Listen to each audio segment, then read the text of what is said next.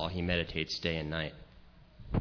He is like a tree planted by streams of water that yields its fruit in its season, and its leaf does not wither. In all that he does, he prospers. The wicked are not so, but are like chaff that the wind drives away. Therefore, the wicked will not stand in the judgment, nor sinners in the congregation of the righteous. For the Lord knows the way of the righteous, but the way of the wicked will perish.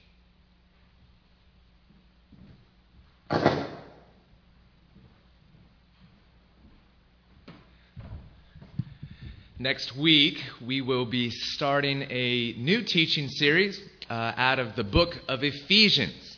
Uh, taking about 12 or 13 weeks uh, to study one of the greatest uh, letters uh, written, uh, explaining the way that the good news of Jesus changes our lives, changes our relationships, our communities, changes our societies. It's an amazing work, and looking forward to kicking that off next week. So please do come and come with open hearts and even prayerful hearts in the coming week. But until then, uh, we actually have a special guest today, a guest preacher, uh, Mike Park, who is one of the pastors at our Grace Downtown congregation. Mike preached here uh, just about a, a month ago. Uh, uh, the first Sunday of Advent in December. He was deathly ill and dragged himself up here, uh, and God poured out much grace through his words and through God's word. And so we're so excited to have you back, brother. So why don't you come on up here? And thanks again for coming and serving us this morning. Let's welcome this brother together.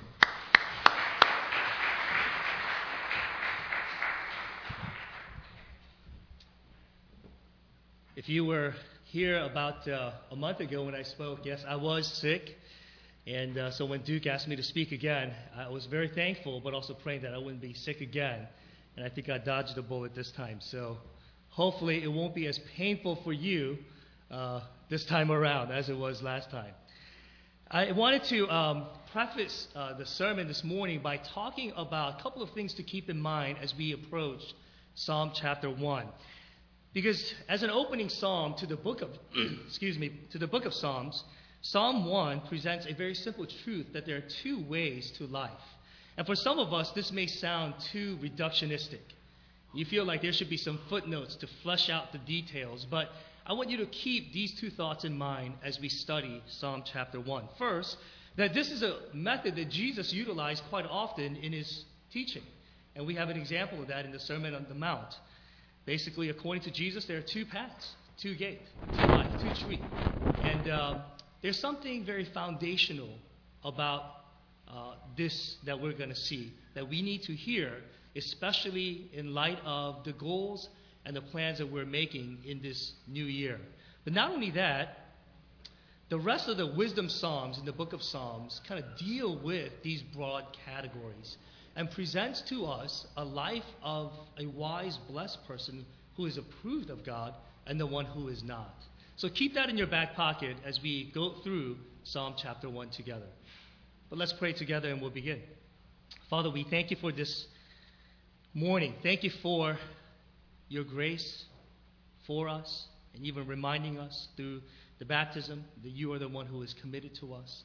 And even though we don't get everything right, the first time or even the second time around. Lord, you are committed to us, loving us, to show us grace. And that is our hope as we look forward to this year.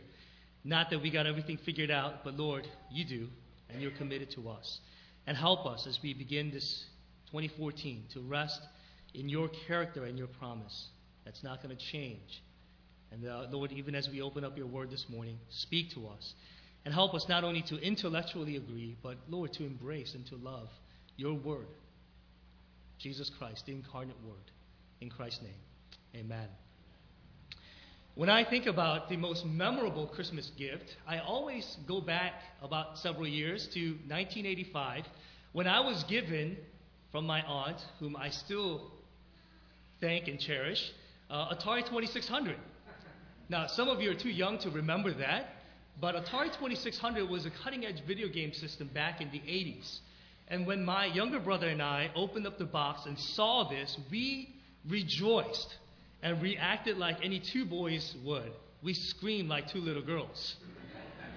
But because we had immigrated not too long or not too long before that, we actually had to read half the dictionary to figure out how to hook this thing up to the back of the TV. And if you remember Atari 2600, all you had to do was kind of take these two little two prongs and just put it at the back of the TV antenna. That's all that required, but it took us about two hours to hook it up. And once we got this thing hooked up, man, our lives were never the same. It, it was never the same. We would play our games. Uh, Again, for those of you who are too young to remember, it was basically like a square shooting a circle at another square on the other side of the TV screen, and it was life changing. I mean, it, it was life changing. It really was. And we had the time of our lives playing Atari 2600, but we had even more fun watching our mother play video games. Anyone watch, like, you kind of like stumbled onto your mom playing video game, like Nintendo, whatever, Sega, whatever? It is a sight to behold. And uh, in the Park family, it would go something like this. You know, our mom would come home and she would ask us the two questions Did you eat? Yes. Did you do your homework? No. It was like that every day, but she would always ask. And then uh, she would basically send us to our room so we would do our homework. And while we were doing our homework, we would hear bloop, bloop, bloop, bloop, bloop, bloop, bloop, bloop, bloop, bloop. I'm like, look, I don't know much of a, you know, about microwaves, but th- that doesn't sound like uh, dinner at all. And then we would always hear, and then she would like cry, sob, and well, what is going on with her mom? Like she, she's really emotional these days. And and eventually we found out what she was doing. While we were doing our you know homework, she was basically playing her favorite game, Pac-Man. And it would always go something like this. She would be so confident when the game started, but the moment the contraption opened, the ghost came out, she would scream at the top of her lungs. And basically, when the ghost got closer to her, she would like shift her upper torso, thinking that if she created more momentum that way, that her little figure will go faster, right? And, and that thing brought joy to our family for a long time. The last time I saw one of these things, it was at the American History Museum right here in Washington, D.C. Like few buildings, you know, from uh, the dinosaurs, basically. And I'm sure you have your stories too, don't you? Remember that thing that you couldn't live without? That thing that was going to complete you and make you happy? Maybe it was a degree, career, relationship, or any number of material things like a house or car, outfit, whatever. But it's scary how quickly our treasures become trash. It's a vicious cycle of anticipation and disappointment. In fact, the best part of all this is the anticipation of the next best thing.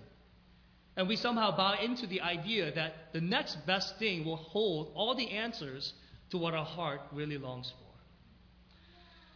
And you don't have to be a Christian to know this. You may be a non Christian here today to check out the Christian faith, and you're looking ahead to 2014 with all these dreams and aspirations to accomplish this and to do that. Well, let me save you a lot of headache and heartache by saying, look, what you're looking for is not out there, but it's right here. The very person that we're singing about, the very person that we pray to and, and, and is worthy of our praise. He is what you're really looking for. Because all the promises that the world makes are broken promises. But He is the one whom we're made for. And this is how A.W. Tozer put it. A Christian pastor and author wrote, and to paraphrase him, he said, Our hearts were made for God and not for things. But when sin entered into our world and into our hearts, that order was reversed. And we basically kicked God out, and now we're left to fend for ourselves. And we're looking for the things of this world to fill the void in our hearts. But there aren't enough things to do that. Only God can. And here in Psalm 1, the text that we have read, the psalmist says the exact same thing. He says, True happiness is not out there, but it's right here. It's in our righteous living before God. And for some of you, you think, wait a minute, this really? I've tried this religious thing. I, I, I grew up in church. I did the Sunday morning, the Wednesday night. I even tried Christian camps and mission trips. I, I've tried all that, but it seemed like I was still looking for something. I'll say if you were looking for happiness in religion, And of course, you're not going to find it. It's not in there either. You see, as a psalmist says, our true happiness is in a living, dynamic relationship with God. So, if that is true, then what does it look like? And in our time together this morning, we want to take three phrases from Psalm 1 to paint a portrait of this righteous person. First is a phrase, his delight. His delight. Psalm 1, verse 1 and 2 read, Blessed is the man who does not walk in the counsel of the wicked, or stand in the way of sinners, or sit in the seat of mockers, but his delight is in the law of the Lord, and on his law he meditates day and night. The focus of these two verses is really the heart. You see, verse 1 is not a functional list of sins going from mild to severe, like a white lie to murder. Rather, the three imageries, imageries in verse 1 highlight the degree of an unrepentant heart. First, this person walks in the counsel wicked, and then he stands in the way of sinners, and eventually he sits in the seat of mockers. And this person slows down and settles in the very place that is the opposite of delighting in the word. And based on Hebrew poetry, you would expect verse, to read, verse 2 to read, Rather, he walks in the counsel of the just, stands in the way of the righteous, and sits in the seat of the thankful. But we don't have that. Rather, the psalmist gets right to the heart. And it says his delight is in the law of the Lord. To delight in the law of the Lord simply means to love all of God's word. And for those of us who are like me, like to make New Year resolutions, and one of them might be to read through the Bible we know how it goes, right? Genesis, great, great stories. Exodus, even better, right? Leviticus, ooh, that was tough. Numbers, all right, I will see you next year, right? That's how it usually works. But to love God's word means to love even numbers, right? Maybe that's an application for some of us trying to read through the Bible.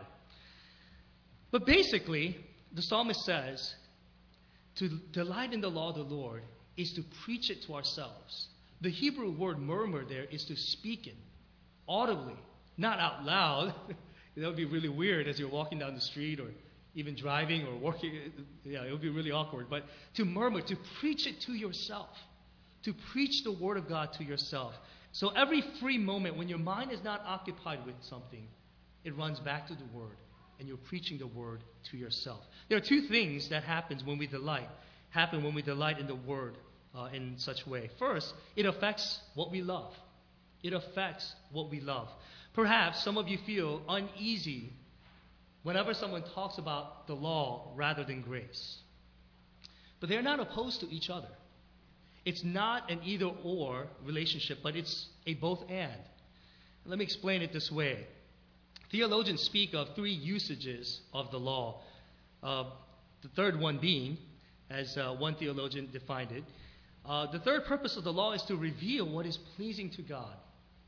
As born again children of God, the law enlightens us as to what is pleasing to our Father, whom we seek to serve. The Christian delights in the law of God as God Himself delights in it. We ought to delight in the law as God Himself delights in it. Jesus said in John 14, 15, If you love me, you will keep my commandments. This is the highest function of the law to serve as an instrument for the people of God, to give God honor and glory. And you know, in one sense, law has really become a dirty word in some Christian circles. It has taken a back seat to grace and forgiveness and mercy. But I would say law itself is good. It's insufficient, but it is good.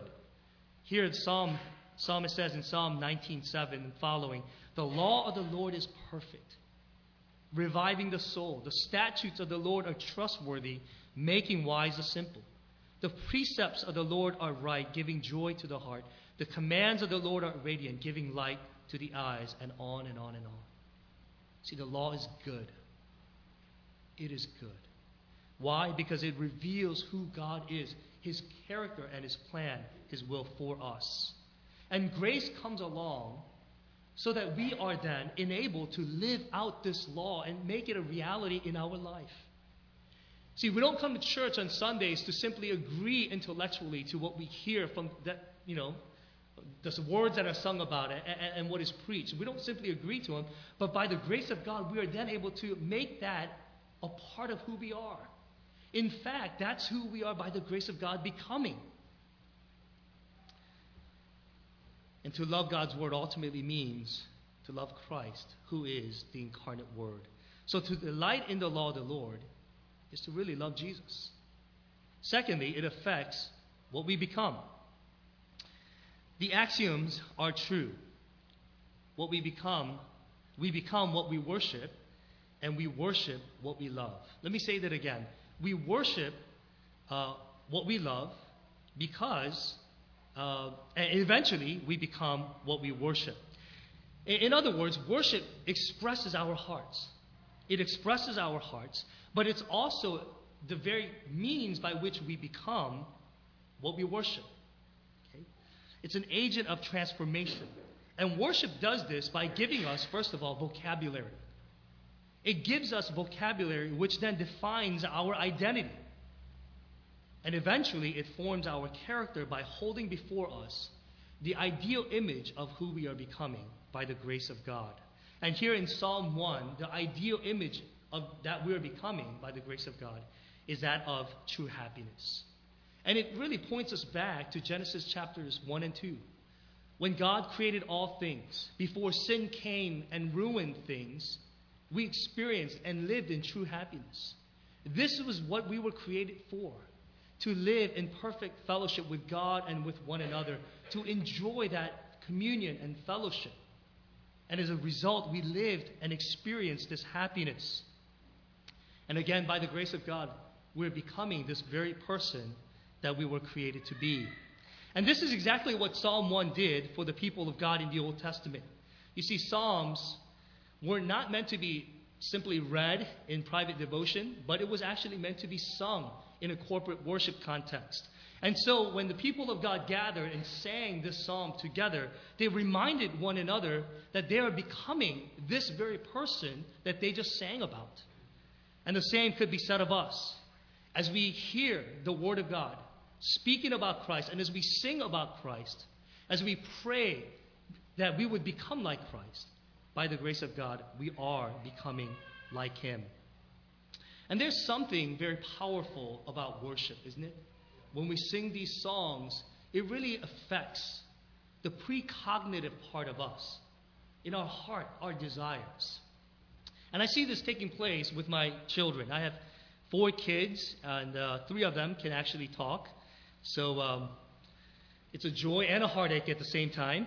Um, my three oldest uh, children have been singing uh, Hark the Herald Angels Sing, you know, ever since early December as they were getting ready for their little Christmas play that they did uh, at Grace Downtown. And, uh, you know, the third one, you never know what he's saying. He's two years old. He just kind of like mumbles. And you're like, what is he singing? And, but uh, at least the older uh, girls, they, they sing the song. And for those of you who don't know the lyrics, I'll read them to you. Hark the herald, angels sing, glory to the newborn king. Peace on earth and mercy mild, God and sinner reconcile. Joyful all ye nations rise, join the triumph of the skies. With the angelic host proclaim, Christ is born in Bethlehem. Hark the herald angels sing, glory to the newborn king. As my children sing these, these words, it's giving them vocabulary to understand the gospel message. And as they sing this, it's affecting their heart. And they're beginning to love what they're singing about, which is ultimately Christ. And as they grow in their love for Christ, it helps them to become more and more like Christ and to be people who receive and embrace this very message. And this is what happens as a people of the covenant. If you have trusted in Christ as your Lord and Savior, you can rest in the promise that you are becoming the very person that you seek to become. The very reason why you're here this morning. By the grace of God, you're becoming that. So, how do we delight in the law practically? I would say learn to read and meditate in the Word. Go deep and wide in the Word of God to live with God's perspective. And again, if you are into New Year resolutions, this might be a great place to start. To remember that we are called to delight in all of God's Word, and hopefully, with that in mind, you'll get past the book of Leviticus. Okay? But also be intentional about what you watch, listen, read, and think. I think the old adage is true garbage in, garbage out. But the opposite is also true. If we meditate on the Word, not to be legalistic about it, but if we meditate on the Word, I think it becomes a channel through which God really works and forms our hearts. And also, be a part of a community that's based on the Word. Again, if your New Year resolution was to come to church, well, so far so good, right? I'd say keep on coming and get plugged in this community. And I know worship services are good. You get to sing these cool songs and listen to a great message from Duke, and I know he does a great job. But I think getting plugged in more so and learning to serve, that's where you're going to see really the ins and outs of the gospel that is working and permeating right here in this community. And I wouldn't want you to miss out on that.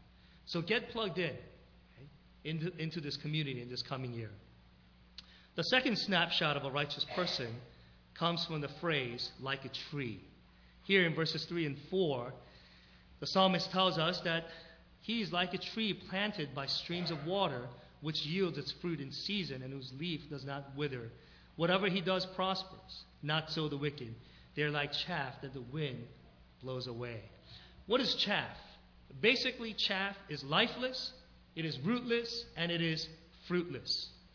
And the opposite is true for the tree. It is full of life, with deep roots, and it is fruitful. And this is the main point of this metaphor. Like a tree planted by streams of water, a blessed person who delights in the law of the Lord is fruitful in good works. Is fruitful in good works. That's why the psalmist says, referring to the righteous person, whatever he does prospers. The word prospers does not mean health, wealth, and prosperity. Okay? Rather, as we keep the metaphor in mind, we realize that for a fruit tree to prosper, it means to bear fruit. And as a result, you refresh and you feed and nourish others around you. And this is what it means for the people of God to prosper. And many of us, as we think about this new year, maybe we have goals and ambitions to, to do this and to accomplish that. And, and they're all great things. But I hope that we would keep this in mind, this calling for us to bear fruit in good works as we serve those within and outside of this community. That we would not simply be a church that exists for the people in the church, but even for those who are not yet in the church. So, come this Saturday. Is it this Saturday, the vision brunch? Come. Bring your goodies, right? Bring your bagels or pastries. It's a great way to serve. And we know that God will use that. He will use that to serve and feed those who really need to see the demonstration of the gospel. And I see this lived out at Grace Downtown. I've only been here for about three, four months, but we've been so encouraged to see folks really become convicted about this very thing. That they understand that we're not a church that exists only for those within, but even outside of the church. And as they commit their time to get plugged into different ministries, to volunteer once a month, to serve the community, I see, I see Christ at work. And the testimonies that come from that just confirm how God really uses our good works to feed and strengthen those around us. So, for those of you who have been on the fence about getting plugged in the church, I would say go ahead, commit yourself. You got nothing to lose, really. If all that we've said so far is true, then you got nothing to lose and everything to gain. And God will use you to feed and nourish those around you. So join a community group if you haven't. We say community groups are the backbone of our church. It's where life happens. It's where conversations take place. And it's a place where we can really live out what we say we believe. But not only that, maybe for some of you who are not so eager to dive in, maybe you could start by praying for this community. You can do this by yourself at home as you drive, as you shower, as you go for a run. You can say, Hey, God, I'm not sure if I really want to get fully immersed in this community yet. I'm still checking things out. But at least I can pray for this community and pray for what this church is trying to do. Okay? So think about different ways that you can get plugged in in this new uh, year. Finally, the final snapshot of a righteous person is found in the phrase, the Lord watches. The Lord watches.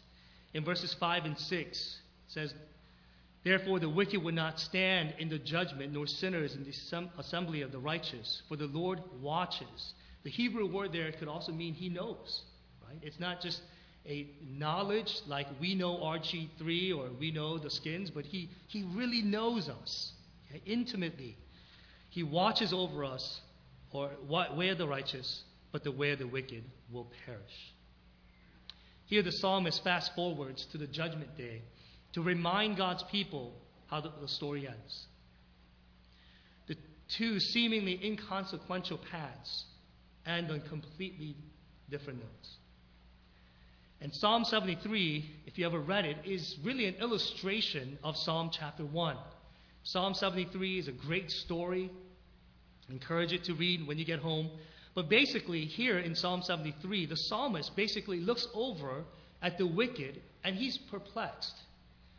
You know, the wicked over there seem to be doing just fine. In fact, they seem to be doing better than he is and he's confused. You know, he, I thought if I lived a life of faith and faithfulness, that there would be somehow difference, marked difference in our two lives. But he's confused, and as a result of that, he's oppressed by it. He, he, he can't get past it. Listen to his words. He says, Surely in vain have I kept my heart pure, in vain have I washed my hands in innocence. All day long I have I've been plagued, I've been punished every morning. He doesn't know what to do with what he is seeing, the reality that he lives in, until he enters into the sanctuary of God. And there, in the sanctuary of God, he understood their final destiny. It's almost as if God kind of took him to the verses 5 and 6 of Psalm 1 and helped him to see how the two paths end. And that's when he understood there is justice, there is righteousness, uh, the blessings for the righteous and punishment for the wicked. And as he understood this, he realized that God is not some distant God, and my faith and faithfulness is not random and arbitrary, but God is aware of where I am. That in my struggle to live this out, that God is very mindful of me, my struggles, and He's the one who is actually helping me to live out the story in my life. You see, for the most part, our desires could be concealed, and our fruits could be disguised, but not on the judgment day. See, the Bible warns us time and time again that this is how the story ends. And if you're not a Christian, you're a skeptic sitting in here and you, you don't buy into this stuff, I understand. It's not easy to swallow this. But this is what the Bible says, unapologetically. And Jesus, more than talking about heaven, talked about hell. Because it's a reality. And this is how, really, this is how the story ends. And in Psalm 73, the wicked asked, How can God know? Does the Most High have knowledge? And Psalm 1 says, Yes, He does. He does know. He knows the wicked. And that's why the wicked would not stand in judgment, meaning they would be brought low and humbled the, on the judgment day when God exposes their wickedness. You see, according to Psalm 1, they're like chaff, they'll be blown away. And according to Psalm 73, they'll be like a dream that disappears. The Bible really wants us to understand this. again, as a pastor, I, I don't say this lightly. But I say this with as much love and care. And I want you to really wrestle with what the Bible has to say about this. But not only that, the Lord knows the righteous. The Lord knows the righteous. For the first time, the word righteous is used to describe those who delight in God's word. And here again in Psalm 73, in verses 23 and 24, it says, Yet I am always with you. You hold me by my right hand. You guide me with your counsel, and afterward you will take me into glory. The Lord is very aware of where we are. He knows our struggles. He knows the mess that we often find ourselves in. Even after we make New Year resolutions to be this and to do that for the Lord, He knows that we're going to stumble and fall and go back on our word. Yet He still shows us compassion. He gives us grace so that we can live out the story in our life. You see, many Old Testament Jews thought that they were made righteous by a strict observance of the law. The Bible tells us that the only way that we could be made righteous is by faith in Christ. We are made righteous by faith in Christ and Christ alone. It is not how religious or how moral we are that counts, but it is our imperfect faith in Christ that counts. And so, for those of us in a covenant relationship with God, verse 6 is cause for hope, not fear. The fact that God knows us should be great encouragement to us. Not because he turns a blind eye to our mess, he sees all that. Yet he chooses to see us in light of Christ's perfect life. Why? Because we're now in Christ. And so when God sees us, he sees us as the blessed person in Psalm 1 who delights in the law of the Lord, who meditates on it day and night. How can God see us in this way? How can God, in the midst of our sin and failure, say that we are righteous, blessed? Well, it's because He is both just and the justifier. And if you place your faith in Jesus Christ today, doesn't matter how messed up your life was in 2013, for that matter, how messed up your life will be in the years to come. And it doesn't matter how religious or moral your life is. The only thing that counts is your faith in Christ. And you can do that right here today. As you surrender yourself to Christ and say, you know what? I will never be good enough. But if this is true, then I want to place my faith in the work of Christ and what He has done for me. And that will change everything. And as we continue to sing these songs and hear the word preached from this pulpit week after week, we are becoming the very person that we sing about. The very person that God sees us in. Christ Himself. That's becoming, becoming a reality in our life. And so I encourage you as a people of God to continue to sing together, to sing these songs of worship and praise, reminding one another that this is who our God is. And this is what He has committed Himself to. And by the grace of God, that we are becoming like Him. Let's pray together.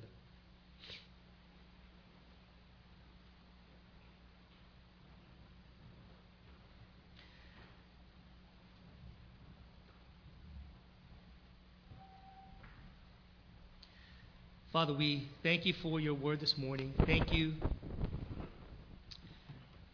some of the hard things that we don't like to hear sometimes, but we need to. And God, I ask that you would grant us humility